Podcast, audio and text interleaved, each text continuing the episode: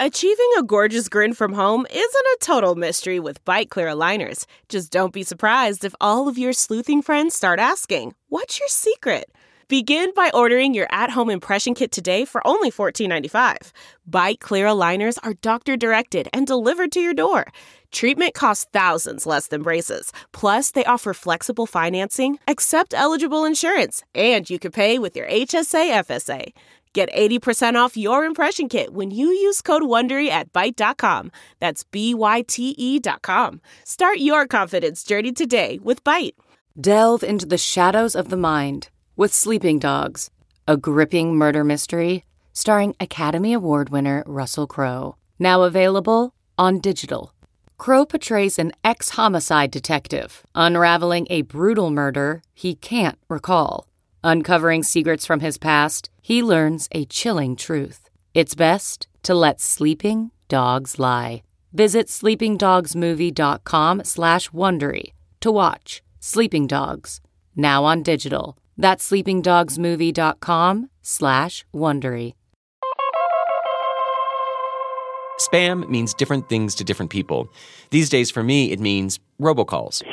Hi, good morning. And this message is concerning your unsecured credit debt. This season's flu shot is now available at your neighborhood. For others, it might be emails, 10% off socks from your favorite online site, or an all expense paid vacation getaway. You do remember entering, don't you? And then there's this really exciting development spam texts. Do political ads count? In my book, yes. However, you slice it, no one really asks for spam unless that is, you are literally slicing it. As in spam, the canned pork product. So you would eat it at home. You would eat it out. You would eat it in picnics. You would eat it at schools. When it comes to this kind of spam, the one with 180 calories per serving, you'll find people who will tell you, Hey, You're gonna love it. spam baked bean and pineapple casserole. To me, is like the perfect blending of textures and tastes. yes, they think spam is great. So, what is in that can of spam? It's comfort food, it's a punchline, and it actually does have a connection to those unwanted calls and emails. You may think you know all you need to know about spam, but do you? From Business Insider, this is brought to you by Brands you can trust. Brands You Know, Stories You Don't. I'm Charlie Herman.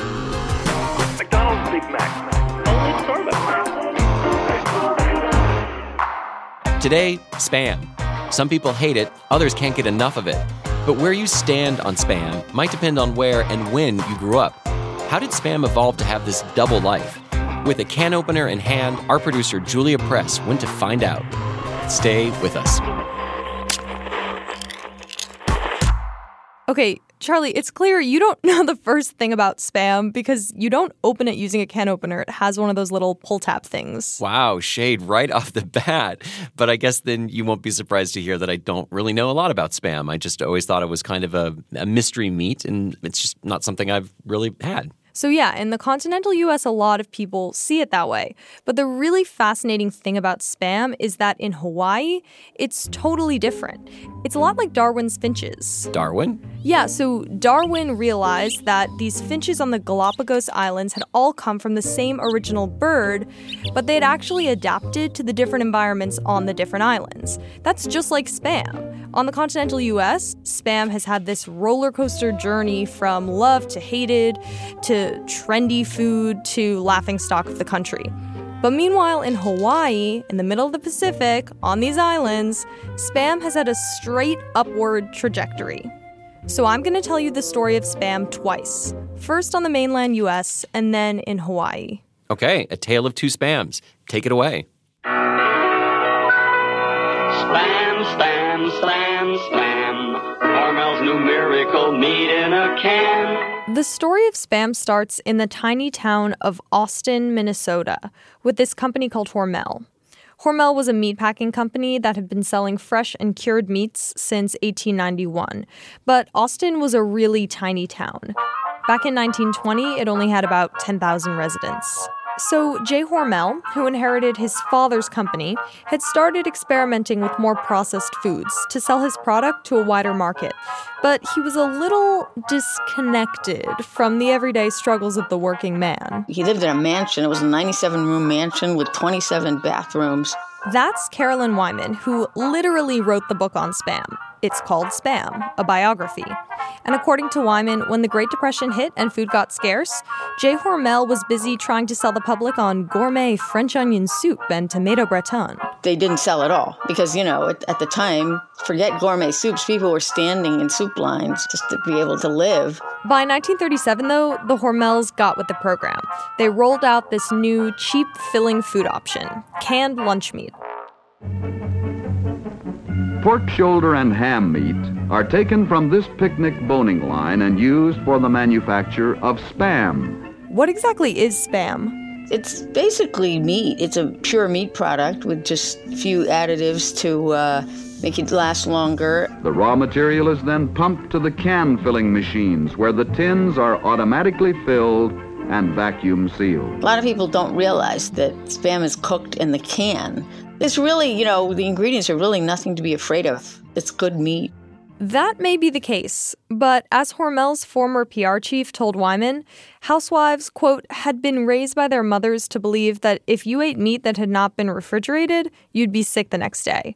The public might take some convincing. So they had to market spam from day one. First, it was in magazine ads, and then eventually they advertised on the George Burns and Gracie Allen show, which is hugely popular. Nothing is just like spam, my friend. And so with this, our poem ends. Cold or hot, spam hits the spot. By the time they stopped advertising on the show in 1940, 70% of urban Americans had tried spam. But a year later, the whole country would be spun off its course, and spam right along with it. December 7th, 1941. The Pearl Harbor Naval Base in Hawaii was attacked by Japanese fighter planes. A date which will live in infamy. And the U.S. entered World War II. 12 million military personnel were sent across the globe to fight, and the Army had to figure out how to feed them. When a soldier is out in the field and away from camp cooks, he must carry his own ration. They needed something that was compact, durable, and cheap, but also filling. Pre cooked meats for emergency rations were developed in the Army laboratory for this purpose. So the Army ordered a bunch of canned meat from Hormel and other companies to send off to troops. Hormel was also churning out spam to send to civilians in other Allied countries the U.S. was supporting. Soldiers were getting spam too, but in addition to spam, the government had Hormel producing a different type of canned meat using a government specified recipe. It was designed specifically for soldiers, not grocery store shelves. It was more heavily cooked and salted to put up with the heat of the Philippines and the cold of Ireland. It actually didn't have any ham in it at all. But the troops receiving the meat couldn't tell the difference. It was all spam to them. Because spam was already so well established, with consumers in the US, all the soldiers like said, "Oh, this is spam." And so it became this huge public relations nightmare in a way because there were so many large initial shipments and distribution issues that soldiers, some soldiers were eating spam or luncheon meat, you know, one, two, three times a day, and they were getting really sick of it. Spam was blamed for all the troops' canned meat frustrations. They called it ham that didn't pass its physical, and the real reason war was hell. I mean, there were some guys that just hated it. Like Raul Baca Martinez, who recalled this in an oral history recorded by the University of Texas at Austin. You get so, so tired of spam. Somebody found a dog and adopted it, and, and they would throw spam and the dog would come and they just spit it out. Even the dog didn't want any more spam. That's right. Even the dog wouldn't eat it. Troops started repurposing it for more inventive uses. They used the gel to like moisturize their hands. They used it to grease their guns, even to waterproof boots. In a way, it was like comic relief for a lot of people. There were jokes, there were songs. There's spam and wham and devil ham and something new called Zoom. That's the situation when you got the duration blues.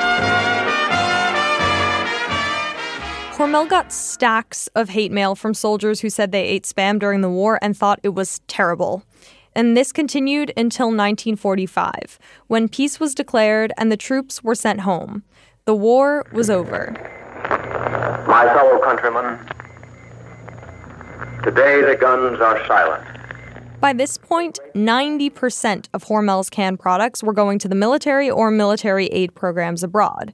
And a lot of soldiers swore they never wanted to see Spam again. And Jay Hormel, he worried that Spam was going to be a casualty of the war. So he dreamt up this idea. He'd form a musical group of 60 female World War II vets, and he'd call them the Hormel Girls. Here's one of them, Jackie Altier Roth, in a video at Hormel's Spam Museum. Yes, you heard that right. The Spam Museum. It was like a 56 hour week. You know, I mean, it was a, it was a tough schedule. But we would get up on um, Monday and uh, get into our, our uniforms, our cute uniforms. We looked like stewardesses with our, we had our little plastic bags with uh, the, the dummy products in there, do spam and Dinty Moore beef stew and Mary Kitchen hash and all that stuff. They traveled the country in 35 white Chevys, performing in competitions and marching in parades and selling Hormel products door to door. So it was a way to kind of, you know, reform Spam's image a bit with people that had authority because they were ex GIs. They even got their own radio show. This is Marilyn Wilson and the All Girls Show music with the Hormel Girls transcribed. It was like a program length commercial because they had ads in it, but then they also like the, the skits and things that happened in between the ads also talked about Hormel products like they were constantly cooking and stuff. We love tater fun. B-I-E-E-I-P-I.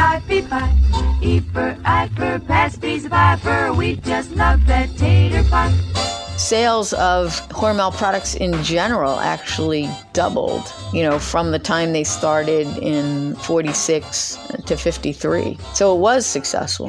In 1953, the show was so popular that it ranked fourth in Nielsen's yearly ratings. But that year would be the last of the Hormel girls. It was just too expensive to keep them going forever. Time for us to say goodbye, neighbor. From the Hormel girls, let's get together again soon. But by the time they sang their last song, they'd done a great deal to recoup Spam's image after the war. Spam wasn't just tolerated, it was seen as trendy. It actually fit right into the growing processed food industry that was catering to women who'd entered the workforce during the war. By the 50s and 60s, it was really not just acceptable, but it was considered what you should do to use these convenience products. They were like products of technology. A dinner for friends and a noble glazed ham crowning the table. Out of the can, glazed in about one hour, and ready to serve. A kind of magic. At that time, my mom was worked full time as a teacher, and she used all these products, and we liked it. You know, like when I first had ham, I was like, "This is like tough." You know, it, it didn't have the right texture to me. You know, because spam is similar, but it's much softer, and I, I just like it better. It's just the norm for me. There's only one spam, and you can serve spam so many different ways spam and eggs, broiled cheese sandwich. Spam was making its way onto dinner tables. In 1970, the 2 billionth can of spam was produced. But that very same year, a Monty Python sketch came out that would make spam a laughingstock again. Some English comics whose parents had OD'd on spam. Spam, spam, spam. Created this skit with a cafe where everything on the menu has spam in it. Spam, spam, spam. Baked beans, spam, spam, spam, and spam. I didn't want anything without spam in it. Well, spam, egg, sausage, and spam. There's not got much spam in it. I don't want any spam. When that three and a half minute skit made its way to the US, it completely upended Hormel's efforts to turn Spam's image around. And now, a new generation was cracking jokes about it. In Texas, a group of friends launched a Spamorama cooking festival based on the idea that, and these are their words, not mine, if somebody could make spam edible, that would be an accomplishment. There have been Spam Olympics and Spam carving sculpture contests. and the second prize was a spam casserole, and the third prize was two spam casseroles. By the 90s, spam had become shorthand for unwanted and incessant contact. So much so that early internet users adopted it to describe a new phenomenon internet junk mail. You've got mail. At first, Hormel wanted nothing to do with all this. They refused to acknowledge the skit and bitterly fought the idea that spam was anything but a quality product. As Hormel's former CEO, Jeffrey Ettinger, told CBS Sunday Morning, they might have taken it a little too far. I think maybe our, our low moment with it was when we decided to sue the Muppets. Over a pig character, they claimed, quote, falsely personifies spam as a nasty pagan brute. I am Spat Am, High Priest of the board. Hormel lost the suit and its appeal. In fact, the judges said the company should be happy the name was associated with a genuine source of pork. But around this time in the 90s, Hormel was starting to see the benefit of embracing this new reputation, for better or for worse. It started running a new type of ad, showing a flustered guy tricked into eating spam, trying to justify why he'd liked it. Well, spam was made with ham, right? So really, this is a hamburger. It ran print ads with the slogan, I can't believe I've just eaten spam. It sponsored the Monty Python musical spin off Spamalot on Broadway. A Hormel spokesperson told me that Spamalot is a great example of Hormel loosening up with the product's image. Here, the company chose to fully embrace Spam's cultural impact, which at that point had transcended the product itself. It became so mainstream that it, it wasn't that threatening anymore. Good or bad, it, you're at least acknowledging my existence. And to start at that place when you're trying to market a food product, that's not a bad place to be. I mean, at least everyone knows that it exists. You know, it's one of the few food products that's probably as well known by people who don't eat it as by people who do. When the new millennium was approaching and some people were stocking up their bunkers, spam sales shot up. It happened again when the 2008 recession hit. And that's how some people like me in the continental US grew up thinking of spam as something you just would not eat, unless times were desperate.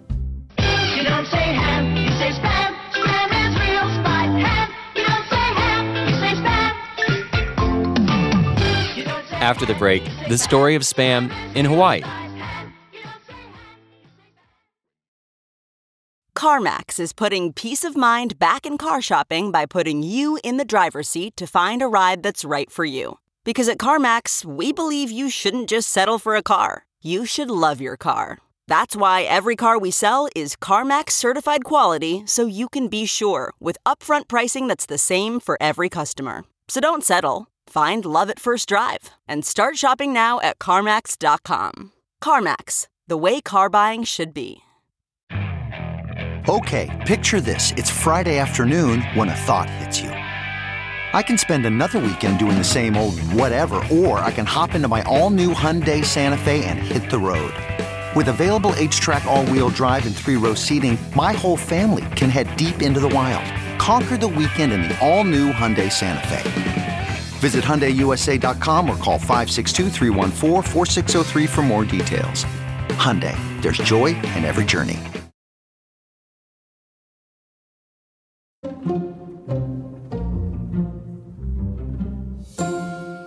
We're back. In the continental US, Spam spent the last 80 years in a kind of love hate relationship with much of the public. Meanwhile, on the Hawaiian Islands, the same events that changed how mainlanders felt about Spam gave the canned pork product a completely different reputation. Remember Darwin and those finches? Producer Julia Press picks up the story.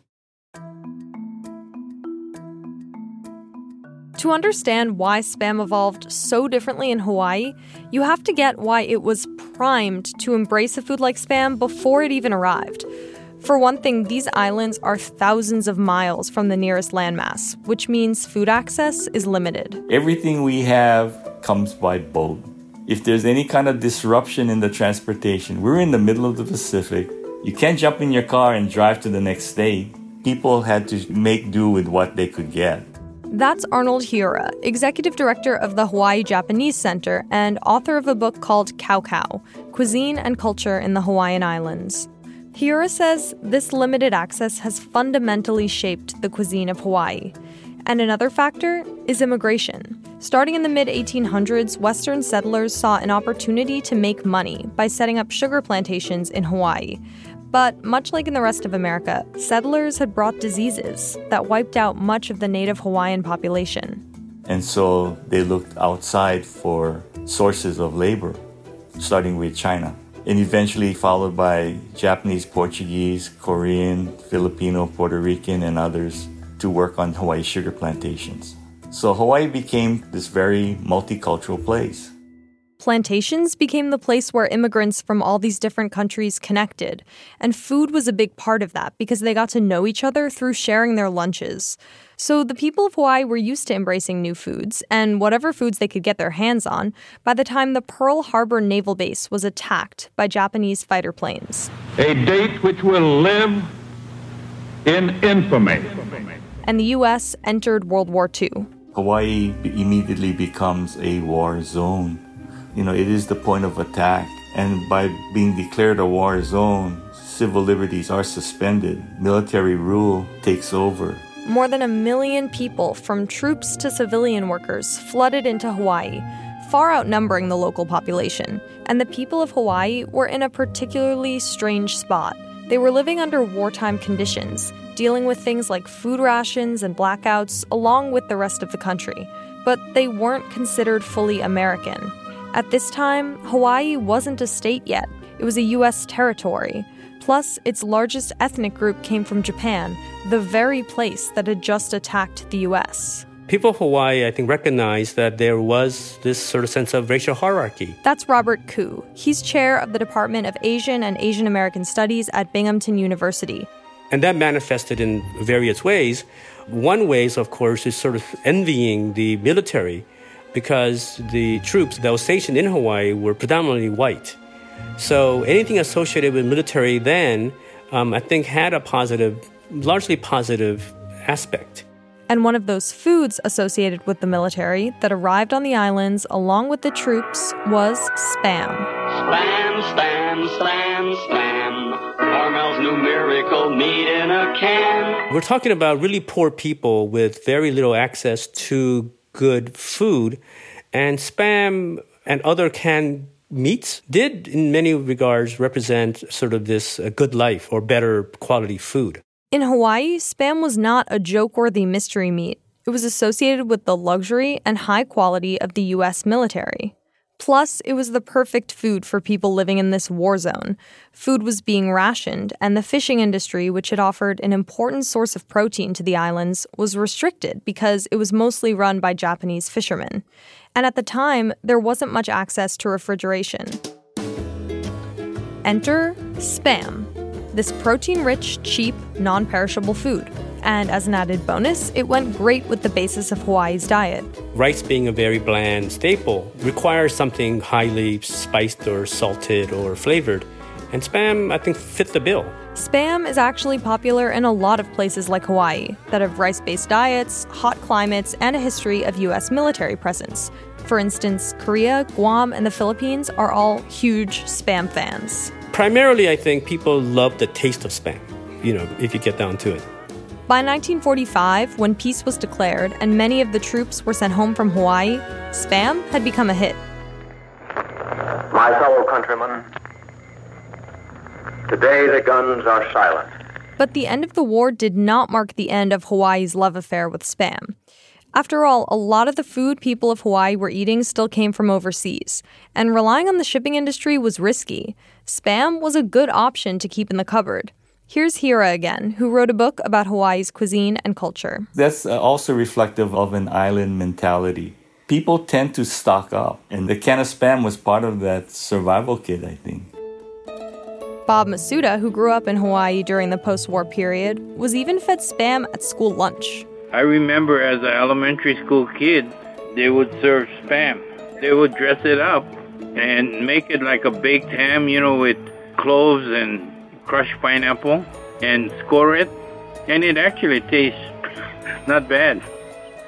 Soon, spam was being incorporated into all sorts of recipes, some more successful than others. Well, I tried some that were not really great. Ann Kondo Corum has written two Hawaii spam cookbooks. A spam cake, trying to mix spam into a cake mix. To me, it didn't taste very good. She's an expert on the many shapes and forms spam has taken on dinner tables across Hawaii since the war. The funny thing about this cookbook is that when people heard I was writing it, they started sending me recipes. Oh, you should try this. My grandma used to make this. And oh, this is so delicious. You have to try it. Hawaii became a U.S. state in 1959, but as the years went on, the perception of spam in Hawaii grew farther and farther away from its reputation in the continental U.S. Spam, spam, spam, spam, spam, spam, baked beans, spam, spam, spam. People in Hawaii knew about Monty Python. They knew that in the continental US, spam was laughed at, but that didn't matter to them. How did you react to that? Oh, I would say, oh, we like it, you know, like, I don't know why you don't like it. We saw uh, like Caucasian people, and they see us buying spam. They go, ooh, how can you eat that? But in Hawaii, it's just loved. We have emotional ties to spam. It's comfort food. It's food that your grandma served you. It's a part of our culture. In fact, that was Kondo Corum's inspiration for writing her cookbook in the first place. We went to a bookstore, and on the racks, there was a book called White Trash Cooking. And my publisher, Buddy Bess, and I both looked at each other and said, Spam Cookbook. Today, Hawaii goes through 7 million cans of spam each year, and there aren't even 1.5 million people living there. There's this one particularly popular dish called spam musubi. It's basically a ball of sushi rice topped with a slab of fried spam all wrapped up in seaweed. Robert Ku, who grew up in Hawaii, says it's the most common way it's served on the islands today. If you go to a 7 Eleven in Hawaii, you can pick up musubi like you might pick up coffee and donuts or something elsewhere. It's, it's that ubiquitous. You can find spam in tons of different forms in tons of different places throughout the islands. It pops up on fast food menus. Spam croissant sandwich made with eggs, cheese, and spam on a warm, flaky croissant. Only at Burger King Hawaii. It's also incorporated into high end cuisine. People call it the Hawaiian steak, and not ironically. Anthony Bourdain chatted about it with famous Hawaii chef Mark Noguchi. What's your feeling about spam? I love. I love. So you're Hawaii. I'm from Hawaii. I am I'm born and raised. Every year, there's a huge festival in Waikiki called the Spam Jam 13th that attracts tens of thousands of visitors. Two stages of entertainment, all the spam merchandise you could want for sale, and 16 restaurants offering their spin on spam. At this festival, there's no spam carving contest. Nobody's going home with two spam casserole trophies. For people in Hawaii, spam isn't the butt of the joke. People on the mainland kind of are. It's kind of an internal joke among people of Hawaii that the mainlanders think spam is so gross or so funny or such a mystery meat, whereas for people in Hawaii, it's uh, something that's quite positive and delicious. In recent years, spam has started popping up on mainland menus, mostly at places run by Asian American chefs or people connected to Hawaii. And through these restaurants, more people in the continental US are starting to look at it as a viable food option.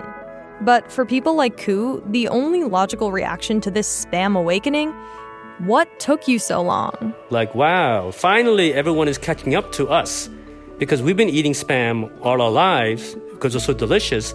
But now we see that um, even people in the mainland are seeing, you know, spam as something that's good to eat. So that's the evolution of spam in two different places. After the break, we merge them and get a taste of spam, literally.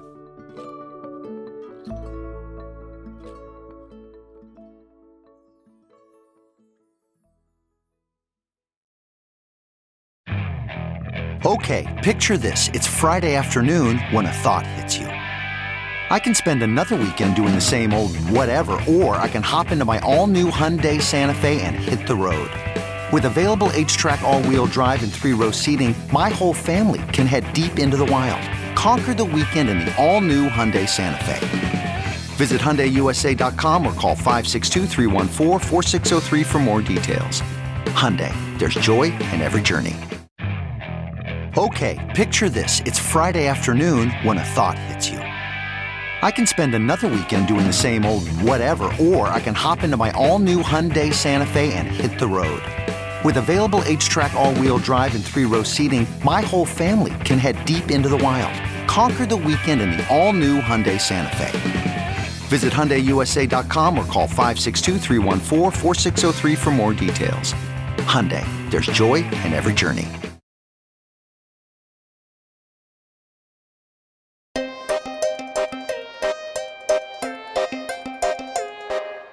We're back in our New York studio, far away from the warmth and the beaches of Hawaii. What are you talking about, Charlie? I can still taste the salt in the air. okay, Julia. So, what is next? So, I want to introduce Sam Crozier. She's a good friend of mine from college, and the minute she heard I was doing this story, she was excited to show me the world of spam through her eyes. She actually grew up near Honolulu, and she's part Japanese and part Native Hawaiian. So, for her, spam's popularity epitomizes that multicultural aspect of herself and of Hawaii. It's not really linked to any ethnic identity, it's not really linked to any racial identity. It's just linked to Hawaii itself. And she told me she has particularly strong memories of growing up eating spam in the form of musubi, which again is that seaweed wrapped rice ball topped with spam. It was kind of the Hawaii PB and J. Like it would kind of be the thing that people would bring in their lunch boxes. Everybody would have spam musubis in your juice boxes and your apple. In other words, spam musubi was just another food fueling Sam's hopscotch games and trips across the monkey bars. Something she didn't really think twice about until she left Hawaii to go to boarding school in Massachusetts when she was 13. You know, when you're in Hawaii and you're growing up with it, it becomes like your meat and potatoes. You're just like, oh, like this is what we have. But once you step away, you're like, oh my gosh, like I missed that. That was so good. And I think that that is where it's become, I think, this like Hawaii pride thing. But she does not expect spam to stay Hawaii's best kept secret forever. After all, she's seen people on the mainland claim once overlooked Hawaii foods as their own before. I mean, just look at poke bowls. Do you think that spam musubi is the hipster food of tomorrow?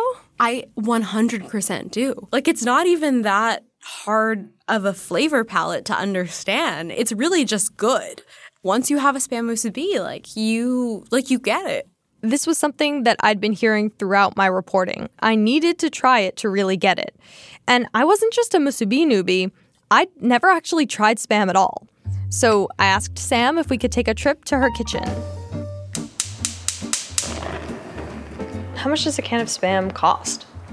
Oh, probably like a dollar or two. I paid five twenty nine for this. Wow. It's New York. New York City, man. They're gentrifying spam. We started with making a marinade. Okay, so we need a quarter cup oyster sauce, a quarter cup soy sauce, a half cup sugar. A half cup sugar? Yeah, it's like sugar and shoyu. Wow. Yeah. It's sweeter than I realized. Yeah, it's pretty sweet. Hmm. Okay. When the sauce was ready, it was time to get spammy. Ah, the moment of truth. You should do the honors, Julia. Okay, I guess Open I the will. spam can. Oh. It's pinker than I imagined. Yeah, it's it's. I feel like maybe the color of bologna. It's like uncooked bacon. Mmm. Yeah, it does look like uncooked bacon. But it's like it's already pre-cooked. That's very confusing to me. It looks like this it's like a pink gelatinous mound. Yeah, I think it gets less mushy when you cook it. It becomes like a little bit like the sauce like caramelizes a little bit. Whoa. Oh, that one's browning nicely. Yeah. Then came the best part. Sam has this musubi mold. It's the exact shape of a slice of spam. And once we'd cooked up some rice and egg, we cut the egg into spam sized pieces, put the mold on top of a piece of seaweed, and popped all the ingredients in. It's magic. Oh, it's so cute. I'd done all this research and reporting and thinking about spam's history, but spam, the actual food, had felt totally distant until I was face to face with it in Sam's kitchen. In a way, it was kind of like another tale of two spams. I grew up knowing spam based entirely on what I'd heard about it. Two spam casseroles. Here's the dog didn't want any more spam. And even though I'd never tasted it, I had a really strong opinion. I didn't just know what it was, I thought that it was probably gross, and it was funny, and I would never choose to eat it. And that experience of knowing spam as this cultural icon is so different from how my friend Sam grew up. She brought spam on picnics, ate it at her grandma's house, she pulled it out of her lunchbox at school. It was time for me to get to know spam for what it really is, not just what I'd heard about it. In other words, it was time to eat. Honestly, the flavor isn't even very strong of spam. Mm, really? Yeah. I mean, there's so much in there, like the egg, the rice. It feels like really, it's like a well balanced meal in your hand. And this is just porky, but with like a sweet soy aftertaste. Mm-hmm. Do you like it? Mm-hmm. It's good. Julia Press is a producer at Brought to You By.